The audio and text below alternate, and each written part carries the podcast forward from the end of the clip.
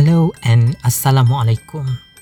Welcome to In This Moment podcast. I am Zumar Ali, your host for this episode.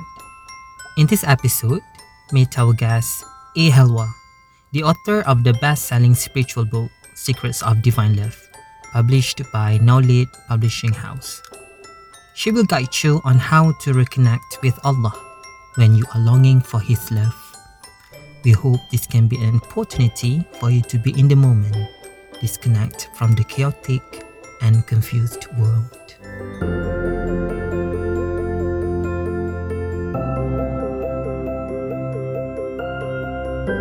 In this moment, I would like to welcome uh, Sister A. Helwa to your first ever Twitter Space session. Assalamualaikum, Sister A. Helwa.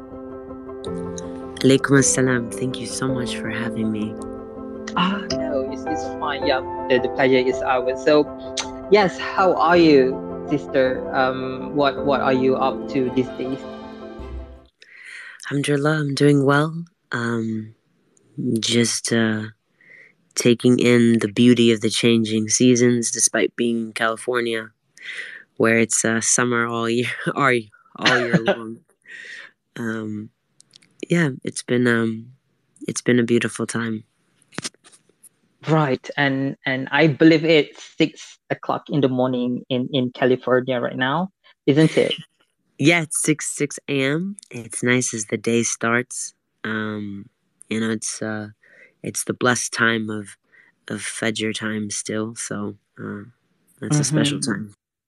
Right. And yeah, for that, I really, really thank you uh, to Sister Helwa for accepting this invitation, despite of um, having a very early morning in, in California, because in, in Malaysia right now, we're only um, at 10 p.m. So we, we're currently um, just finished our stuff and having um, uh, a, a rest time um, to end our day with with uh, the best thing that we could ever find before we hit the bat. So thank you, Sister Helwa, for joining us tonight. And um, today we'll be talking about longing for divine love. But before we um, move on to the topic, um, I'd like to briefly introduce uh, Iman Plus to everyone who is joining us. Um, Iman Plus is a digital imprint of a content and publishing house known as Iman Publication. Um, I- Iman Publication publishes a range of books, um, from spiritual books to self-help books such as uh, on marriage preparation and improving your self-confidence. Um, our sister company, Iman Shoppe Bookstore, is responsible for selling many great books such as Secrets of Divine Love and uh, Secrets of Divine Love Journal, written by our guest, Sister A. Helwa. And Iman Plus, as a digital imprint, uh, we make uh, digital content such as this session that you're tuning in right now. And we produce online classes complementary to the books that we have in Iman. So uh, if you want to know more about uh, Iman Plus, you can check out our website at imanplus.com to browse all of our classes that we offer. And if you want to check out uh, Sister Helwa's uh, book, Secrets of Divine Love and Secret of Divine Love Journal, you can go to our website, imanshoppe.com, um, to, to check out the book. And I'm going to share with you a special discount code in the middle of the session. So you can get discount for purchasing Sister Helwa book, Secrets of Divine Love and Secrets of Divine Love Journal, inshallah. For tonight's topic on longing for divine love, um, I would like to give uh, the, the, the audience an opportunity to ask questions directly to Sister A. Helwa. So if you have any questions, you may request to speak and we will let you speak to Sister A. Helwa when we um, finish this session at the end of the session later, inshallah. So yes, uh, I think Bismillahirrahmanirrahim, and we shall start this session with um with my first question, Sister Helwa. So are you ready, Sister Helwa? Shall we kick off this? Sure, let's do it. Yep. Bismillahirrahmanirrahim. Right, Sister. Well, my first question is quite basic and it's um, it more relates to your book. Uh, so you wrote Secrets of Divine Love, uh, a book that if I were to read um, at the blur behind the book, you hope that book this book can reignite the faith, um, overcome doubts, and deepen the connection with uh, God, with Allah Subhanahu wa Taala um, before we go further into the, the content of the book, probably um, there are some of the audience that might not um, familiar with this book. Can you briefly share with us um, what is your book, Secrets of Divine Love, is all about, Sister. Sure, yeah, that's a beautiful question. Um, so, Secrets of Divine Love is about a deeper spiritual journey within the principles of the Islamic tradition from a place of love and mercy in um, following the example of the Prophet Muhammad, peace be upon him, and how he taught us this religion and this path as mirrored by all the prophets before him. And it's just a reminder that it's really one message as the Quran. It says that um, there's no distinction to be made with the messages that the prophets were sent with. And so, this book, at its heart, its intention is to look at the beautiful pillars and the teachings of Islam from the lens of spirituality and putting the, the Quran as the focus of, of how we learn, and then bringing in some of the great teachers of, of the Islamic tradition. Um, whether that's Imam Ghazali or companions or obviously the Hadith. Um, but really, the intention is for us to return personally and seek out a personal relationship with Allah. Um, I think one of the motivations sometimes don't necessarily share is that growing up as a Muslim, sometimes it's easy to inherit your parents' relationship with Allah or mirror that relationship, which is beautiful modeling sometimes, but other times can become sort of get in the way of our own experience of having a very personal relationship with Allah. And so my in this book, I guess my intention is through chapters about the depth of Salah or the the unity and oneness of Allah, um, or deep teachings about some of the secrets um, when it comes to heaven and hell, or the real um, the depth of of things like death or repentance or who the human being who we really are. Um, i'm hoping that the reader could take the time to access something about their relationship with Allah and really with the journal that was the great intention is that the journal's pers- um, purpose was that if I could be in a room with you, like what questions I would ask you, what questions I'd want to listen to your responses on, um, to create more of a personal um, journey in, in the faith uh, space, inshallah. Mm-hmm. Thank you. Thank you, Sister Helwa. If I were to follow up to the statement you mentioned about um, it's easier to inherit um, our parents' um, Islam, our parents' um, religion, it's easy for us to actually um, have have this this faith in us when we, we inherit from them. But if I were to if I were to quote one of your um, phrase in the book you mentioned about early in the part of the book you mentioned that I was born Muslim, but growing up I was never taught um, how to love and be loved by God. Um, do you remember writing that in, in, in introduction, Sister Helwa? Yes, I do remember. Yes. Um, can can you walk us through how did Islam was practiced in, in, in your life and, and your surrounding during those years? Was it a, a struggle struggling was it struggling for you to practice islam back then? Um yes can, can you walk us through what, what happened back then? Can you describe to it so i was just saying growing up um being with the, the way that Islam was practiced was actually my parents are probably two of the alhamdulillah mashallah one of the um, most incredible people. And the emphasis was always in, in service um, of humanity. And so the way they practiced was with with love and beauty.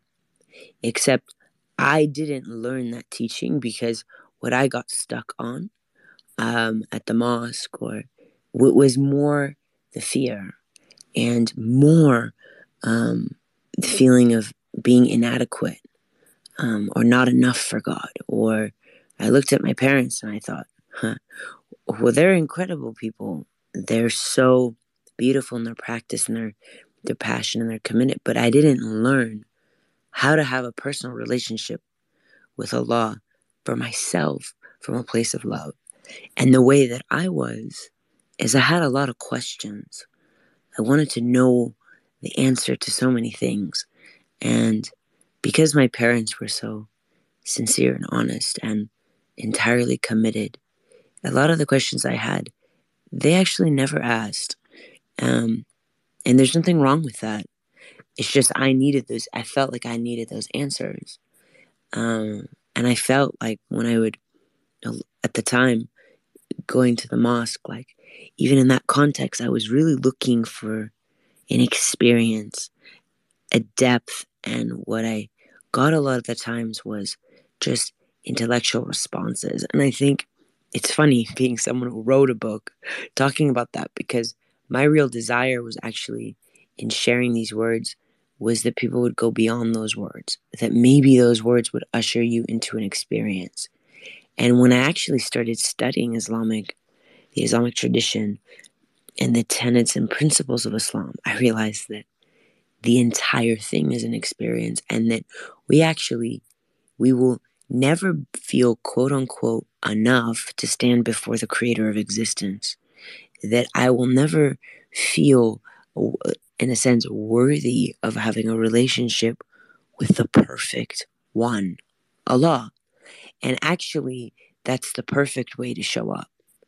I was depending so much in my younger years on me and who I was and trying to be perfect before I could have a relationship with Allah, only to realize um, later with the guidance of teachers and um, and having more um, yeah so guidance on the path that I actually could be me and that would not change Allah from being Allah and from his mercy making space for me. As the Quran says, his mercy encompasses all things, including me. As the Quran says, his mercy and his forgiveness encompasses all of my sins. Um, as long as I show up and repent. And so that was really like the only, it's kind of incredible when you think about it.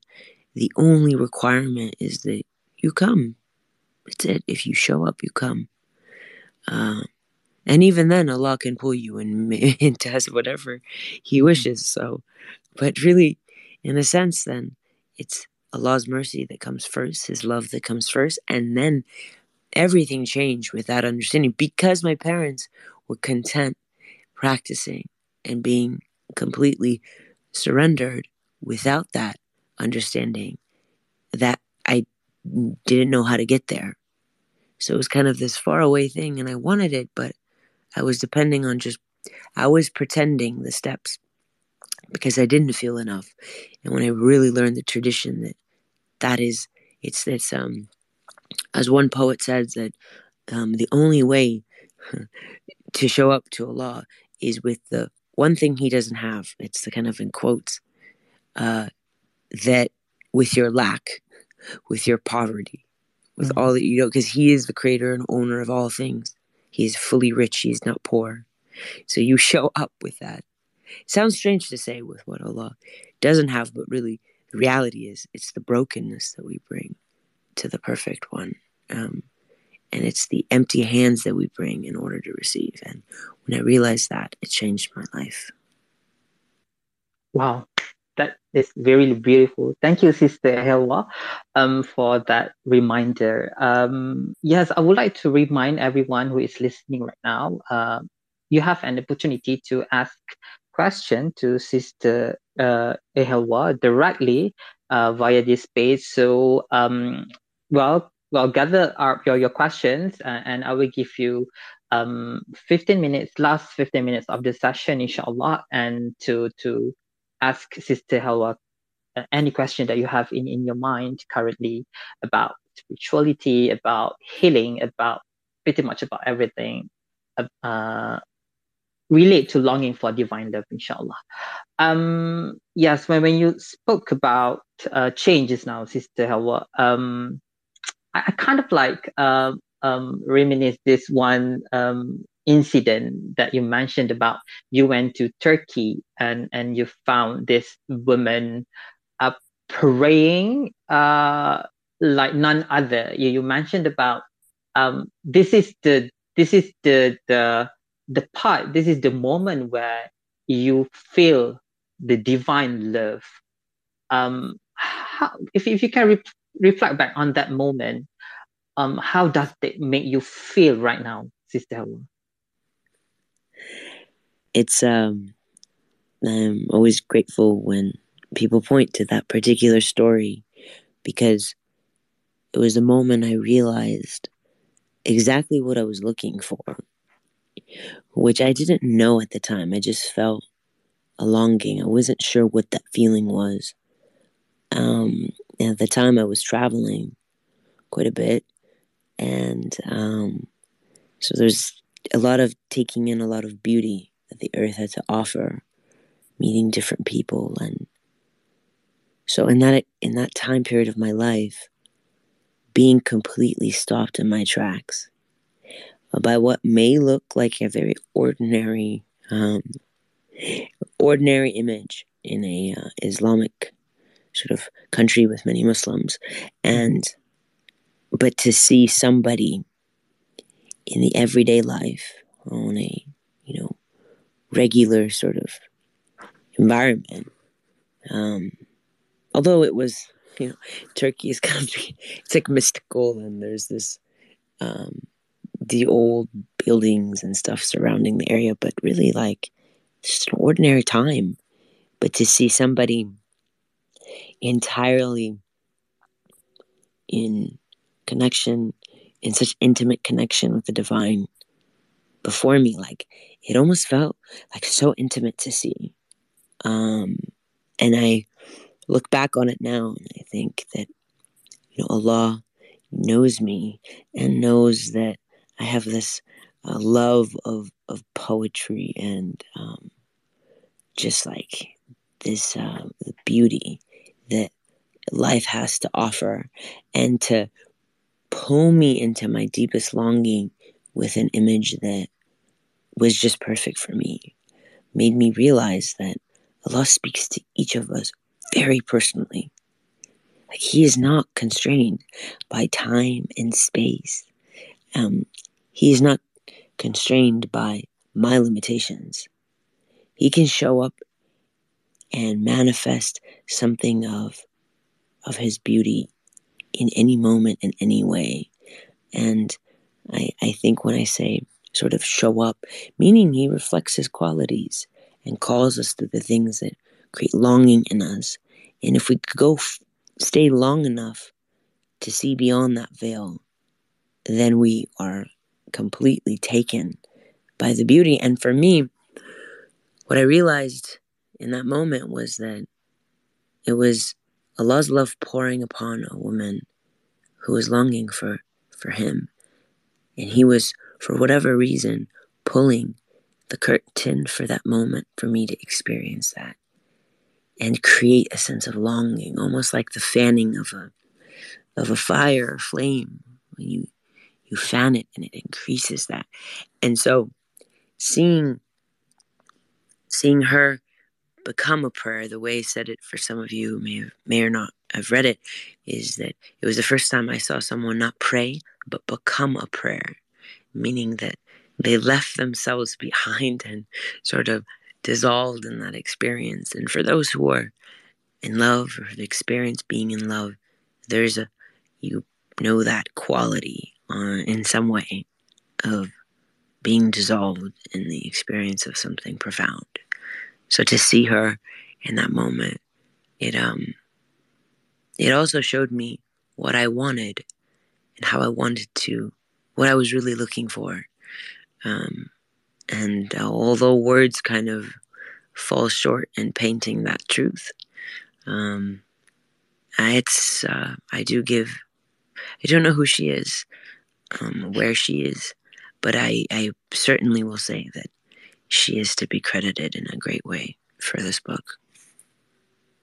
Mm-hmm. Thank you. Thank you very much, Sister Helwa, for that sharing. Um, guys, if you want to know more about the the the story that we talked about just now, you might love uh, to get your hands on this book, Secrets of Divine Love, written by Sister A. Helwa. And you can get that on our website, uh, www.imanshoppe.com, uh, Iman Shoppe with double P, I-M-A-N-S-H-O-P-P-E, imanshoppe.com.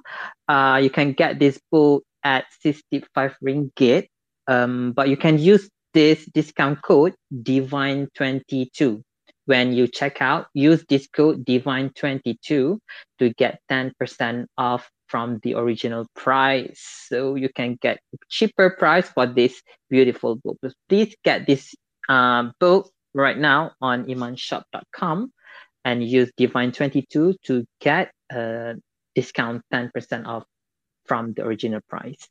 Right uh, Sister Helwa. So just now you mentioned about this moment, and I believe this moment is actually um, the the part where um, something trigger you to make a change in your life, to to shift the direction uh, in in your life. Um, most people have this this fear when we talk about change. They they they afraid to make changes in in their life. Um, it sounds like a nonsensical um, reasoning when we ask them when we ask them why they they afraid to to make changes. Um, but even though it sounds nonsensical, but it is real to them. They they just have this kind of fear to make change in their life. Probably because change means they have to get out of their comfort zone. They have to do things differently. They have to live differently. Mm, if I were to ask you, um, w- was there a moment for you when, when you think that when you make when you want to change your life, when you want to be a better person by living some stuff that is not um, um, beneficial in, in your life, uh, was there a moment for you when you think that you're not strong enough and and you cannot do this anymore, and what did you do to go back on track um, so that you can have a, have a, a, a constant change in your life? Hmm. That's a great question. I think change is often difficult because there's an unknown element of stepping mm-hmm. into something new. And for me, dealing with change really comes down to dealing with my attachment. And the way that I sort of um, explain this is that, you know, I think of, a, um, you know, a caterpillar. I know it's just a metaphor we use so much, but I think one of the things that we forget in this metaphor is that when a caterpillar enters a cocoon, it literally liquefies, like it melts away to what it was.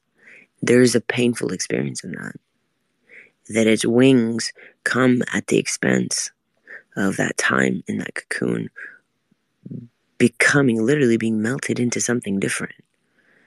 And so there is this way in which the heat of that difficulty is transformative, it's the crucible.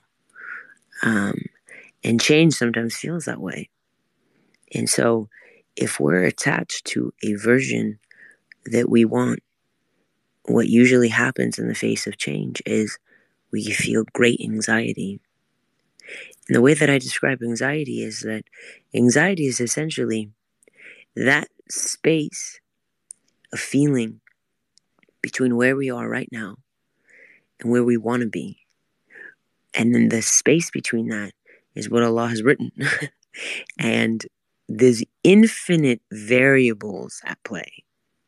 And we are when we get so focused on that over there that we're trying to get to or trying to hold on to but we're not looking at Allah like we feel in, intense anxiety because we know deep down that that there's too much uh, too many variables that we can't really make sure that we get that thing over there whether that's complete a particular project whether that's have someone that we love in our lives.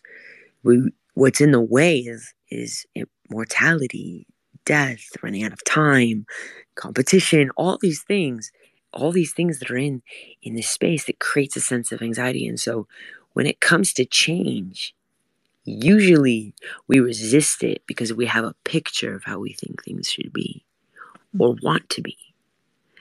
And really stepping into change is a surrender. It's saying that I know that Allah's will and plan is better for me. Not to mention that Allah's will and plan will follow and happen no matter what. And so, as some of the poets like Rumi and Hafiz Sadi, like some of these old poets would you know, talk often about, is how almost silly it is the human inclination to take on um, worry, fear, anxiety, uh, about something that's already been written because that worry, fear, anxiety cannot change the outcome. Um, and the, as it said, it's like prayer changes destiny. Like there's, and really, what surrender to God is what changes that the future in a sense. But in reality, our worry doesn't. But we feel like if we can just, if we worry enough, if we're anxious enough, like somehow that could change, but it doesn't. And so these poets, the prophets always remark on that, almost like the silliness of taking that on. Um, and so when it comes to change, if you're struggling with change, the first thing to really think about and make space to contemplate is your attachment to a particular version of you or of the future, and really beginning to surrender that and making space for the reality that Allah's will is supreme and far greater than our greatest dreams. Wow. Wow. I was really immersed in, in the answer. Thank you, Sister Helwa, for that answer. Um mm. if if I if I were to follow up to that to that the answer, um as as someone that who has um I would say changed from um and and I, I believe that you you right now in in in a better version uh, than than you were back then. Um, as someone that has seen the changes in in life and has written a book um, to to to tell to share with with everyone about the journey uh, you had back then. Um, what would be your your lesson? What would be your your advice to those um, who are currently probably struggling to leave their um, bad past, their baggage from the past that still haunting them till now and and somehow put a stop on on the changes that they want to make. Yeah great question. I would say that you know i sincerely feel like one of the things that gets in our way is overemphasis on ourselves. And what i mean is focusing on what I bring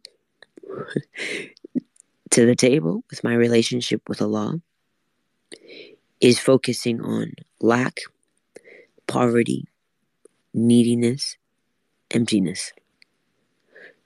Not really a good place to start from because mm-hmm. I don't have, I, I don't bring anything to the creator of everything. Like, so if we come and say, oh, Allah, I'm going to you know, Allah, but I prayed. It's like, I can't look at the one who gave me time and say, God, you should be grateful I'm showing up for prayer because it's, He gave me the time. He gave me the breath and time, the body, the spirit, the eyes, the hands, the tongue. How can I, eh, how can I be, quote, worth it to show up? Like, so if I focus on me, because a lot of times I want to make a change. I, I, I, we have this idea that okay, I'm gonna do this, and we we like our focus is actually us. And it took me a really long time because I felt so faulty, so sinful, so fallible. And when I focused on myself, I felt totally sad, depressed, almost helpless. And I started to think that that was the wrong way to show up. Had this idea that I, you know, I want to be like the Imam at the mosque. He's so sure of himself, or that woman over there, or that man here. He seems so interested in reading the Quran or praying or being in service.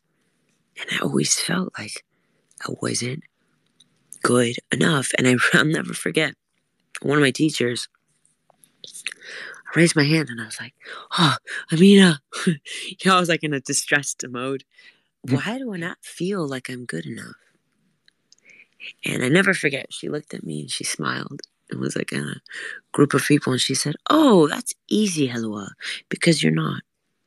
No, I was like, that was the worst answer I have ever heard, you know? and everybody laughed and she laughed too and she said, No, what I mean is, that's the whole point. Without Allah, you're not enough. That feeling calls you to Him. That emptiness calls you to Him. One way that Rumi says this is um, that, you know, Jalaluddin uh, Rumi says, he says that the, the thirsty seed, you know, it calls upon it the rain. And he's like, the boat calls upon it water. Like there's this way in which the cry of the baby makes the mother's breast flow with milk. Like the, the need that we bring makes us in the space to be receptive to receive. But somehow we've been taught that you have to show up to Allah perfect. Uh, you better show up polite, perfect, and put together. And it doesn't mean that we show up impolite before the divine. It means that we show up real, though. We have, I think, in a lot of ways, misdefined what it means to be a Muslim. And at its core, you hear in the Quran over and over, Abd, like, we're called to be servant. We show up as servants. Really, quote, as slaves.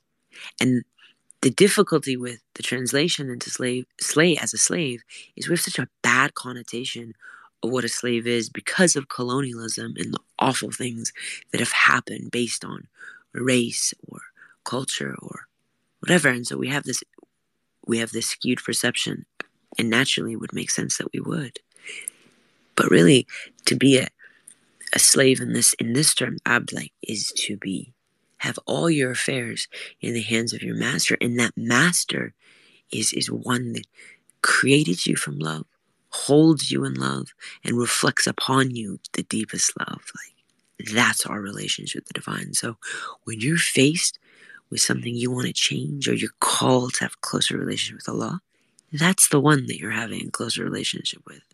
Sometimes we only see God as this almost like this figure in the sky waiting to punish us. And I always say that's Zeus. it's a Greek mythical god. and we project this person, um, this Greek, this Zeus, upon Allah. Astaghfirullah. We ask forgiveness for that.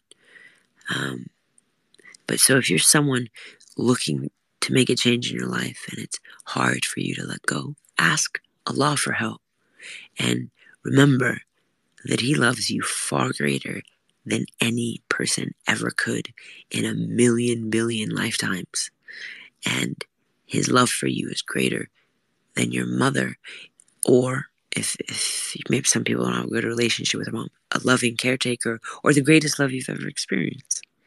And so when we're looking at change and we're struggling with it, to remember that, and to also look at anywhere in your life that you feel attached to a particular outcome and spend time to surrendering that attachment to Allah to make space uh, for Him to move you in whatever way you're meant to move, to become who He's created you to become.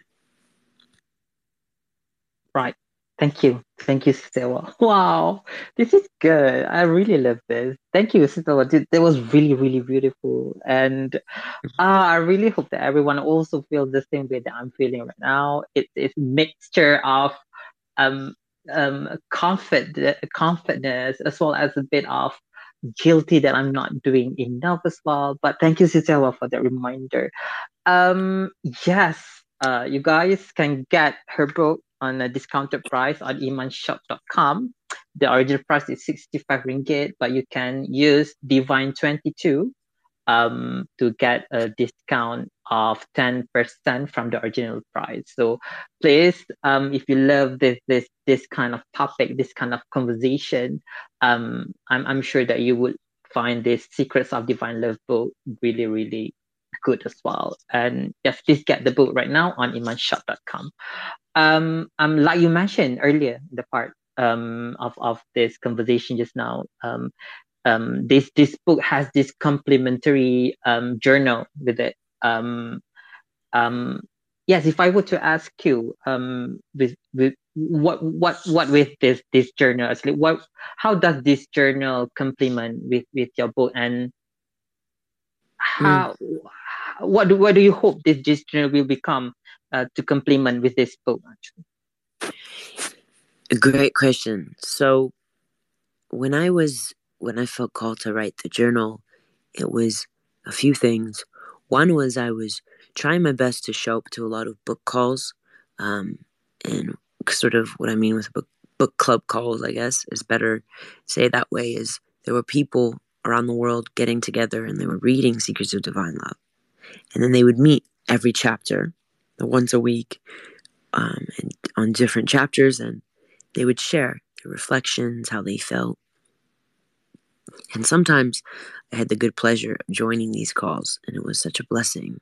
Very beautiful, always, always blown away by the things that people had to offer and share.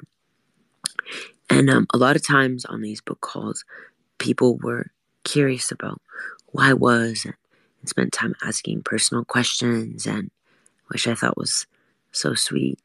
Um, and, and it made me think um, what questions would I ask them?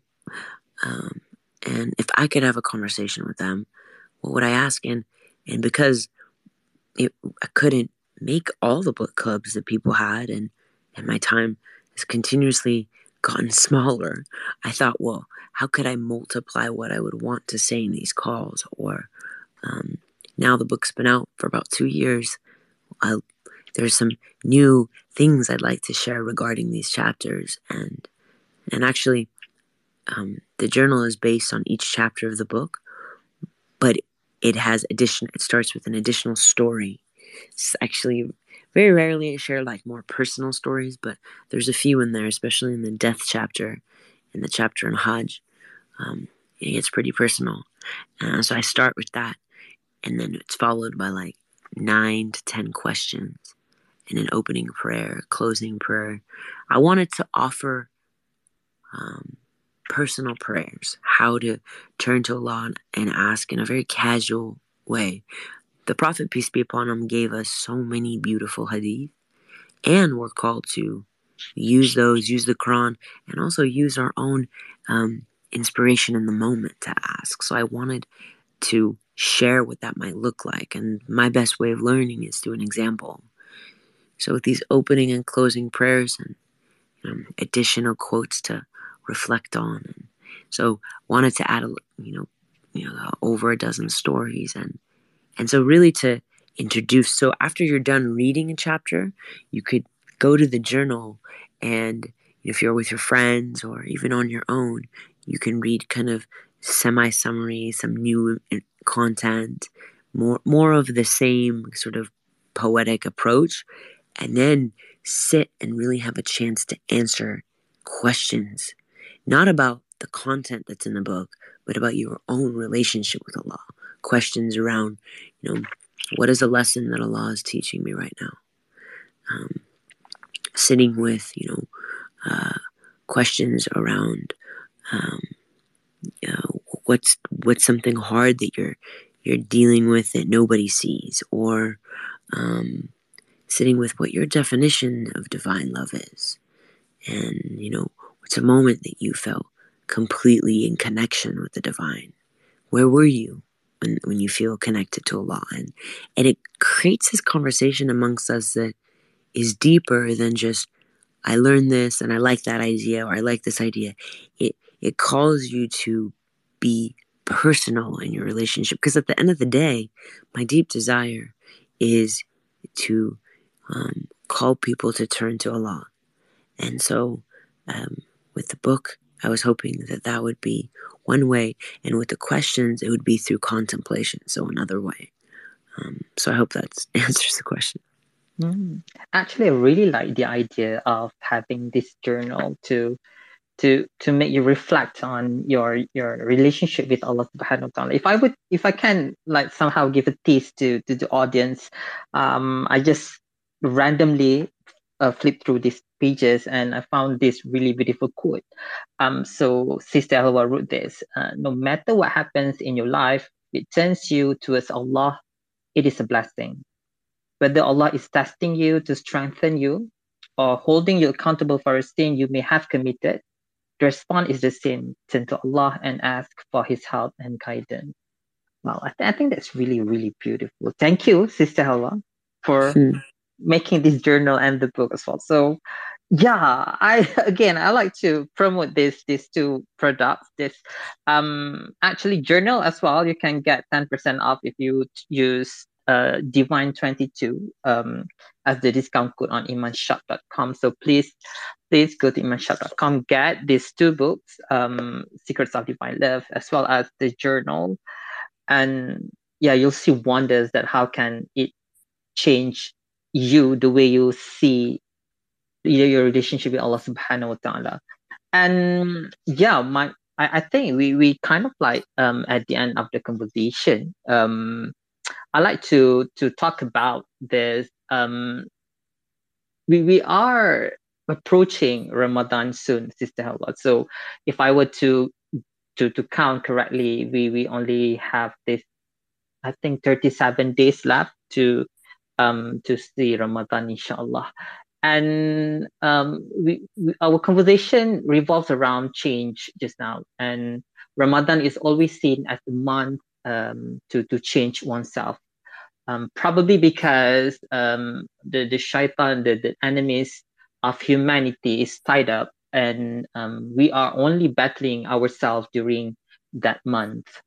Um, but why does uh, right after Ramadan people go back to their previous self? We only we we, we can see this in in our life when um, in Ramadan we really uh, strive for um, the Tarawih, the, the recitation of Quran, but immediately after the the the Eid, we, we go back to our previous self.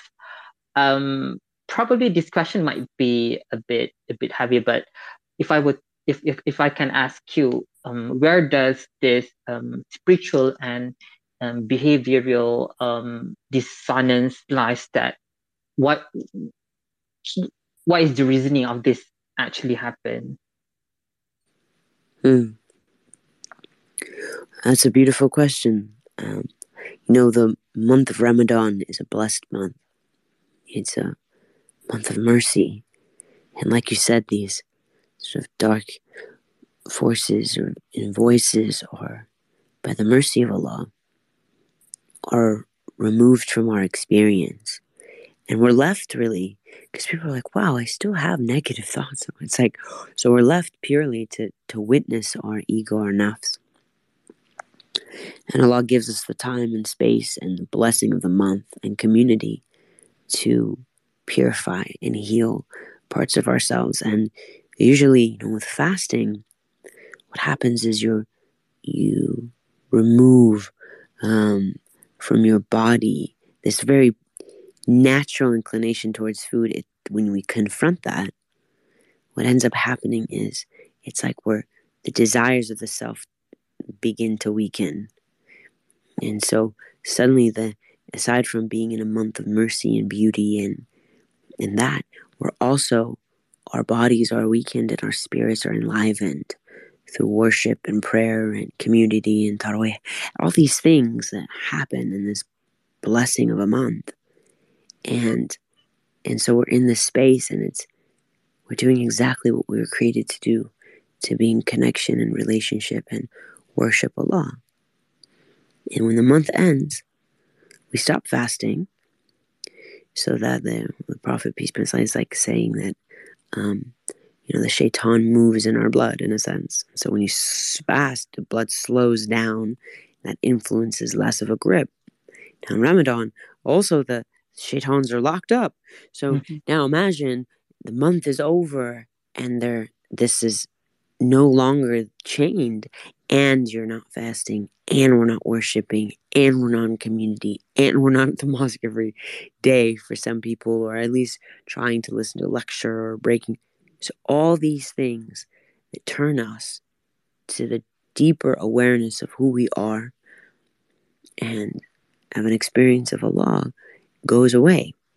Mm-hmm. And so then what ends up happening is we revert back to what we were before Ramadan. And so this happens for many Muslims year after year after year. Um, and I think it becomes commonplace. And actually, what you actually see, pretty, it's very fascinating, is we can actually see this graphically.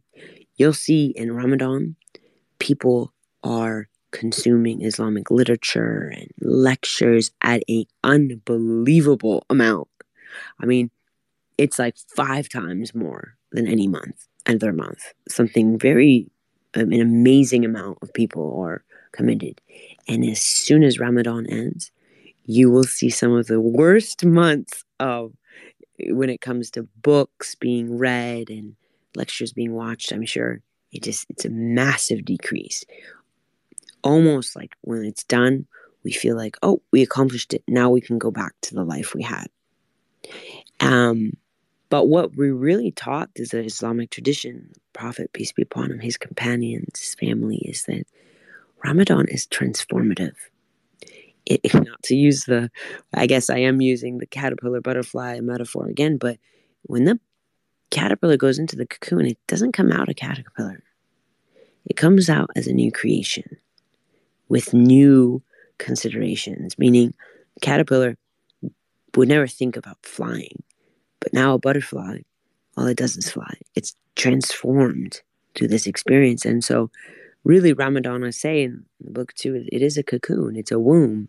You enter it and you're not meant to come out the same that you came in. And so, really, they say your testament to your Ramadan is the week after, more so than the four weeks in. Obviously, we're called to these incredible things, and obviously, we always want to show up the best that we can. But really, to be observant how we come out and what desires and inclinations hit us and to work on polishing those things um, is really important and to and to remember. It's like oh yeah but why do we why do we come out like that? Because we're it's a world filled with distraction. So we're really called to remember that the islamic path is a path of remembrance. Allah says the greatest of things is that that, that remembrance of divine names of of divine presence. And so in Ramadan, really as you step into this month, my recommendation is that you, as you do the practices that you want, the prayers that you want, and give the charity with time and money that you want or you seek, is to be very present with how you can take something of this month into your life. Maybe it's fasting once a week or twice a week. Maybe it's having a practice of service. Maybe it's adding a morning of doing repentant tawbah. But taking something from the month, really being present, maybe it's the reading of the Quran on a daily basis, but to take something from the month to remind you who you are and what you were created to do on this earth, I think would be helpful. Inshallah. Thank you. No, that is really, really helpful. Thank you, Sister Helwa, for the reminder.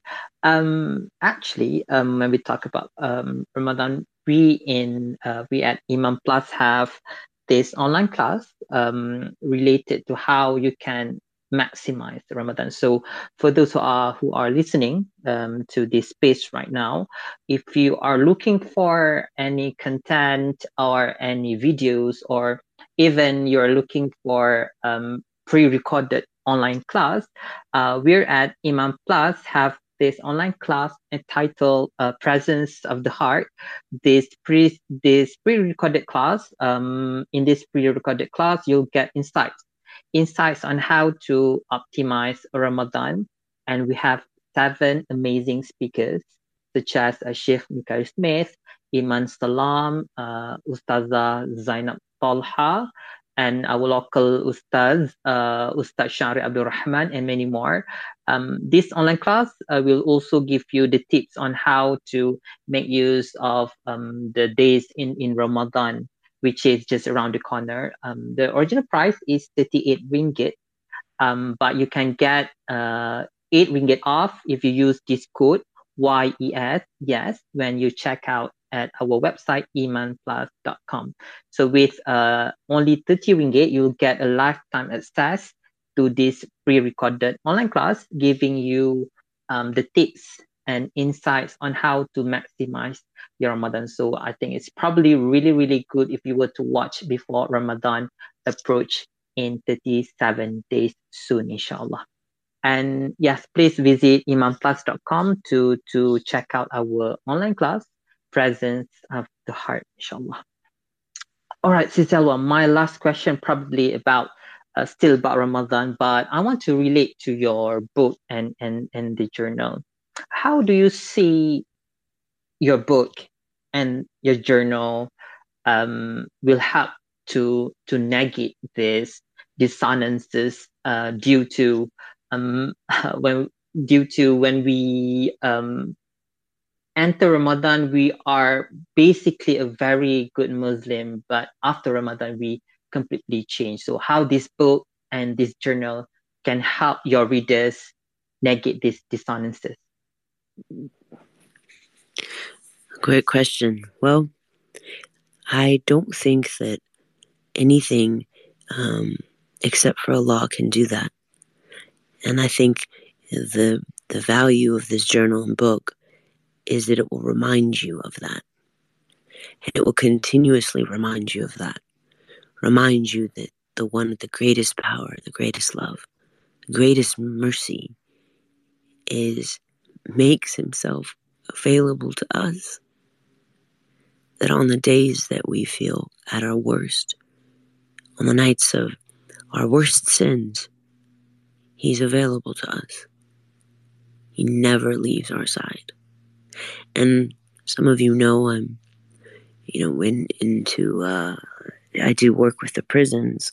And yesterday I was uh, speaking to a friend of mine who, um, who spent, who had a, a, sentence of 25 years to life, um, which for some of you um, in America, that means your um, sentencing is literally 25 years up until your entire life, depending on um, what happens in terms of the legal exact case and stuff like that. But he spent most of his manhood like years in, in prison. And for someone like that, like, when they turn to themselves, they have so much evidence for why they will not be received, why they will not be welcomed, because they see they see their their crimes. And sometimes we can look and say, okay, well, you know, he's like, he's like, you know, I went, but I went to jail and I did these things. This is why, why I'm not worthy. And the reality is, all of us are like that. Some people are, you know, caught for their crimes, but we're all sinful. And Allah welcomes him as much as he welcomes me and all of you. And regardless of the things that you've done, I mean, we, we come from a tradition where we have Omar Khattab, right? And he, in his past, was not a good one. And yet, he turns his life over and seeks and has the intention for change. And we know how that future goes. The reality is, the real gift is is not words themselves, but what they point to. In essence, like the Prophet, peace be upon him, the power of his words is that transmission. It's like when he passed, um, his companions became aware wow, just how much his environment of being around him was like a paradise. They just felt like that was normal life at that point. But then when he left, they realized it wasn't. They realized it was him. It's like it's walking into a room and smelling an incredible fragrance. And then after 20 years of being in that room, saying, wow, this, this room just smells amazing. And then you realize that actually it's the scent of one man. And he left the room now. And that room that felt a particular way now changes forever. I say that meaning that um, the power of, I think, any of these words is that it would point to Allah. Aside from that, it has nothing to offer you. It's that's probably the worst marketing pitch you probably ever heard, but I believe that to be true, and I think that the real people say like, you know, why do so many people buy this book? I say because there's the Quran is in it, mm-hmm. hundreds and hundreds of verses of the Quran dozens and dozens of verses of the Hadith. People don't reach for this book because of me, but because they want a relationship with Allah. And what I promise you is I my intention every step of the way was to turn you back to the one who has the world and beyond to offer you. Not because I'm worthy or you're worthy aside from, away from him, aside from him, but rather our worthiness comes from in being in connection with Allah. That we are worth, we're priceless because of our connection with the divine. Other than that, we are mirrors, and all that we hold is nothing but what we reflect. Mm-hmm. And if we, the beauty of what we put out into the world is a reflection of Allah's qualities. That uh, of our own, we, we don't own anything we reflect. The beauty is comes from Allah. And so I just pray that this book does that for you.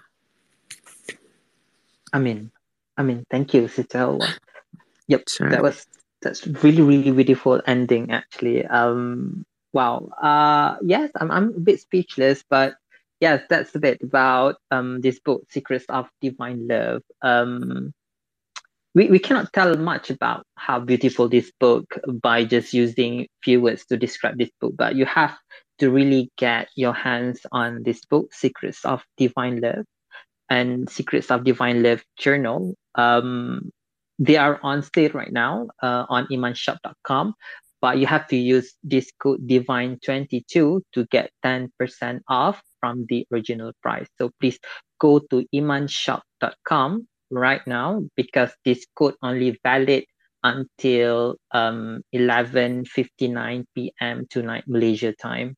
So you only have around one hour left to use this code to get Secrets of Divine Love and Secrets of Divine Love journal at a discounted price of 10% off. And if you're looking for um, Ramadan preparation um, videos or content or any tips on maximize Ramadan, uh, we have one pre-recorded online class on imanplus.com. Um, the price of this class is 38 ringgit, and the class uh, titled Presence of the Heart. If you go to imanplus.com, the class titled Presence of the Heart, the price right now is 38 ringgit. But if you were to use this voucher code, Yes, YES. Yes, you'll get 8 ringgit off from the original price. And you only have to pay 30 ringgit and you'll get a lifetime access to this pre recorded online class.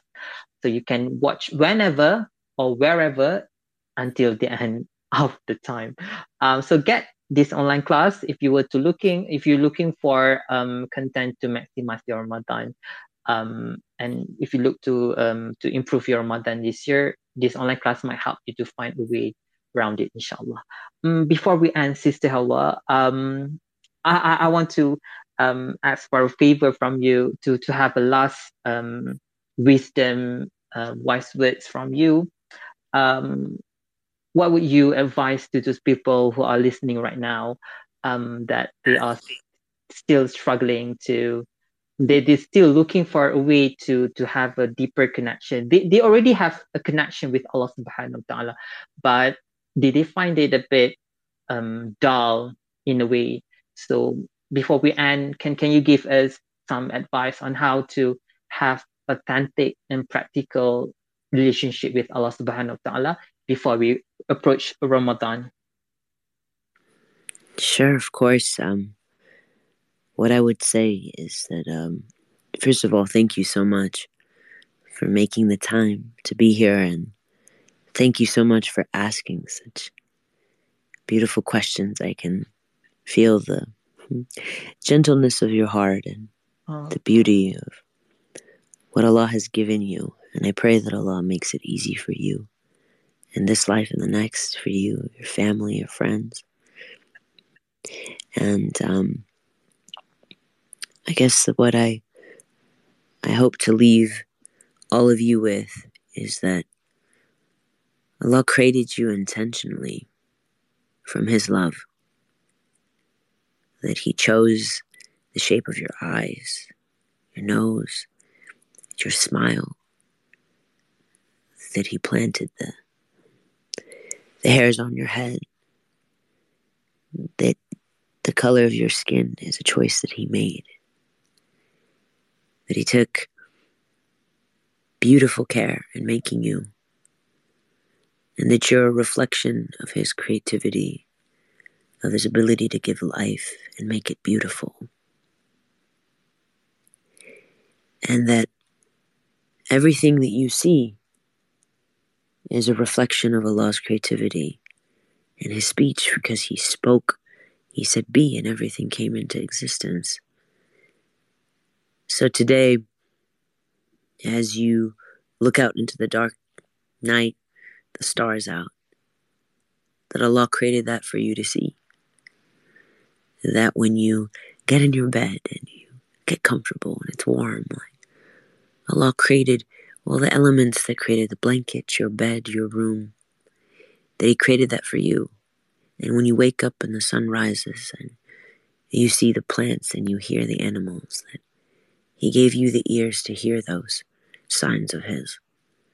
That in every single moment, He makes Himself known to you through what He creates.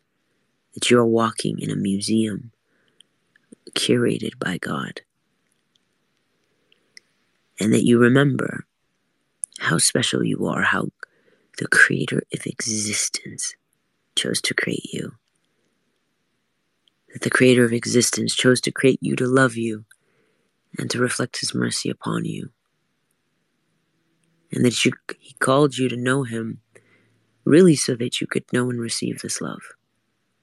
Because until you open your eyes and the light touches your eyes, you cannot see. So he's calling you to open your eyes so that you can receive all that he wants to give to you. And my prayer is that you remember that. That you remember how important you are to Allah. That He's created in billions upon billions of creatures and He makes time for you. In every moment for you. And to really receive the beauty of that gift that cannot be earned. And just, it can only be received. And I make a prayer for each and every one of you on this call that Allah opens gates of your heart and allows you to experience the deepest love. That Allah heals the places within you of pain that no one may see or know about. And that Allah reminds you that your sins are far too small for His mercy. That Allah can forgive all things. And I pray that you're reminded that the Prophet peace be upon him, is praying for you, has prayed for you. And the prophets throughout time have prayed for you. That when you're on this path, you are held and loved by the greatest of God's creatures and the angels, and of, God, of course, God Himself. And so I pray for all those who are ill and sick that Allah may offer them the healing that is best for their spirits. pray for those that are oppressed, that Allah uses all of us to amplify their voices and to stand up for those who need it. And I pray that Allah helps us to step out into this world with gentleness, kindness, and mercy for all people without discrimination. Ameen. Amen. Amen. Amen. Thank you, Sister Helwa, for that concluding remarks uh, from you for this session. And we really, really appreciate it. And uh, I hope everyone as well who are still with us right now uh, gets the benefit from this session. Um, yes, a good, um, um, um, very great news to everyone who wants to listen to this session again. Um, inshallah, it will be released as a podcast episode in the series called In This Moment uh, next month, inshallah. So, um, yeah, I think I would love to to re-listen to this session again. I got so many goosebumps along the session. Um, please follow our uh, social media at imanplus.com on Instagram and Twitter for more info on this podcast or any of our products. And you also can follow Sister Helwa on Instagram at um, uh, a.helwa underscore um, for um, lots of content and posts and beautiful um, quotes from her, you can follow her on Instagram, inshallah. Um, thank you everyone for listening to this space till the end. Um, before we end, uh, I'd like to remind again that you can get uh, Sister Helwa's book, Secrets of Divine Love and Secrets of Divine Love journal um, on imanshoppe.com at a discounted price of 10% off um, use this code when checkout uh, divine22 divine22 d-i-v-i-n-e 22 when you check out and you'll get 10% off instantly from the original price. So go to imanshoppe.com and purchase these two products. And if you're looking for content to maximize your ramadan to prepare you to be a better um, servant or better person during Ramadan, um, you'll find online class titled Presence of the Heart will be useful and helpful for you to prepare you to approach Ramadan. The price of this class is 38 ringgit, but you can get 8 ringgit off by using this code YES. Yes, use this code when checkout at imanplus.com YES. Yes, and you'll get 8 ringgit off from the original price. And this class is pre-recorded and you'll get a lifetime access to this class when you purchase it on our website imanplus.com. Till next time, inshallah. Thank you, Sister Ehelwa. And we pray for you to have a, um, um, the best day of your life today, inshallah, for, for sharing with us today. I really, really enjoy this session, Sister Ehelwa. Thank you so much. May you have a blessed night, inshallah, as well. Assalamu alaikum. Wa alaikum assalam wa rahmatullahi. Till next time, everyone, take care and stay safe. Um, assalamu alaikum wa rahmatullahi wa barakatuh. The episode of Longing for Divine Love is a collaboration between Iman Plus and A. Helwa. Writer A. Helwa has over 15 years of experience writing and speaking on Islam and personal development. Over the past several years, she has inspired over hundreds of thousands of readers through her passionate, poetic, and love based approach to Islamic spirituality. You can find her on Instagram at a.helwa underscore, where she uses it as a means to help others overcome personal and spiritual struggles on the journey of experiencing divine love. This episode is a part of In This Moment podcast series.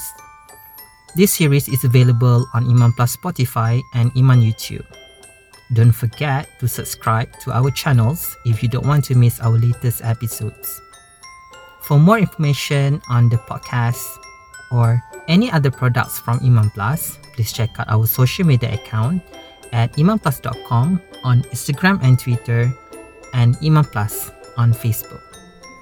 Subscribe to our newsletter and please check out our website imanplus.com today. Till next time, take care and stay safe.